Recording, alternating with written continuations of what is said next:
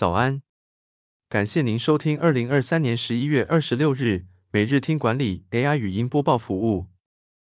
每周日早上七点，用五分钟带您快速了解历史带给我们的管理启示。欢迎您至 Apple Podcast 或 Spotify 搜寻每日听管理，并订阅节目，还能一次浏览过往集数。另外，只要在经理人官方 LINE 聊天室输入“听书”两个字，就能解锁限量的隐藏优惠。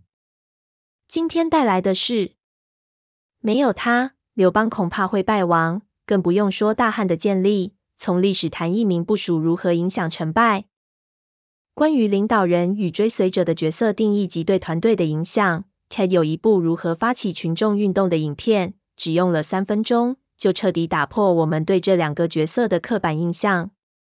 影片一开始，一位打赤膊的男子在一片坐满群众的草地上，自顾自的手舞足蹈。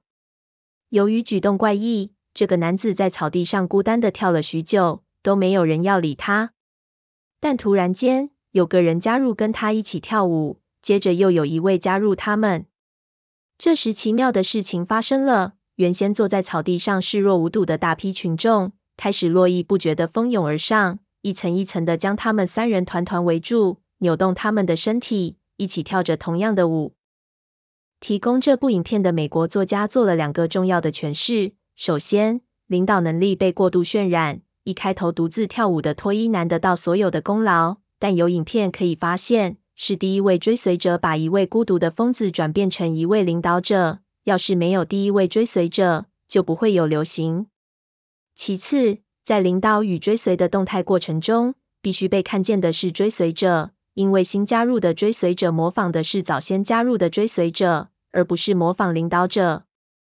汉高祖刘邦与丞相萧何的故事。就完全符合这位作家的核心论点。在沛县起义的刘邦就如同那位孤独跳舞的男子一样，而萧何、曹参、樊哙等人就是第一位追随者们。他们把一位孤独的疯子转变成一位领导人。要是没有这一群追随者们，恐怕也不会有大汉帝国的诞生。萧何不仅是第一追随者，更是具备治国能力的领导人。萧何在世人眼中，是一位忠心耿耿、机巧灵敏的追随者，但我想从另一个视角来评论他。他不仅是一位杰出的追随者，也是一位与刘邦同样伟大的领导人。一、规划力。根据《史记》的记载，萧何通晓法律，在那个时代无人能出其右。当时秦朝的御史曾经到泗水郡这个地方督导，萧何跟着御史的属官办事，把事情办得有条不紊。因此，萧何被提拔担任泗水郡促史的工作，在考核中名列第一。刘邦攻下咸阳城后，将领们争先进入府库，夺取金银财物，只有萧何一个人进入宫殿，寻找秦国丞相以及御史所掌管的法律条文、地理图册、户籍档案等资料，并珍藏起来。由于萧何的国家发展战略思维，使刘邦能掌握地理、人口、民生等重要资讯。这对后续战争的胜利起了重大作用。由此可见，萧何似乎具有比刘邦更高的治国谋略和计划力。二、组织力。根据《史记》的记载，楚汉相争时，萧何镇守并安抚关中地区，负责在关中地区征调士卒以及征集粮草，运送给前方的军队。刘邦在楚汉战争期间，多次因战败弃军而逃。萧何都能快速征调兵员，补充前线军队的缺额。这也说明萧何是一位能有效整合跟分配资源的后勤总司令。他稳定了后方的政治秩序、经济生产以及社会生活，展现极高的组织整合才能。三、领导力。萧何发现韩信是国士无双的人才，便极力向刘邦举荐，但刘邦当时没有加以重用。因此，韩信失望的离开汉朝营队。萧何听到消息，来不及向刘邦报告，便追上去。这就是后世传为美谈的萧何月下追韩信。追回韩信后，萧何再次极力推荐，并提议举行隆重的仪式。刘邦采纳萧何的建议，登坛拜将。这就是萧何月下追韩信的序曲。韩信败帅。萧何洞悉领导人与追随者间的权力脉络。他巧妙地在刘邦与韩信两人之间扮演上下连结和枢纽的角色。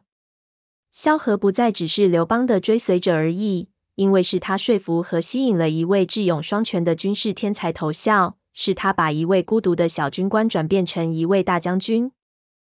四、控制力。楚汉相争期间，由于项羽火烧咸阳城以及战争的因素，关中地区百废待兴，萧何便逐步恢复生产。制定新的法规，对百姓施以恩惠，让人民乐于归顺刘邦而不愿归顺项羽。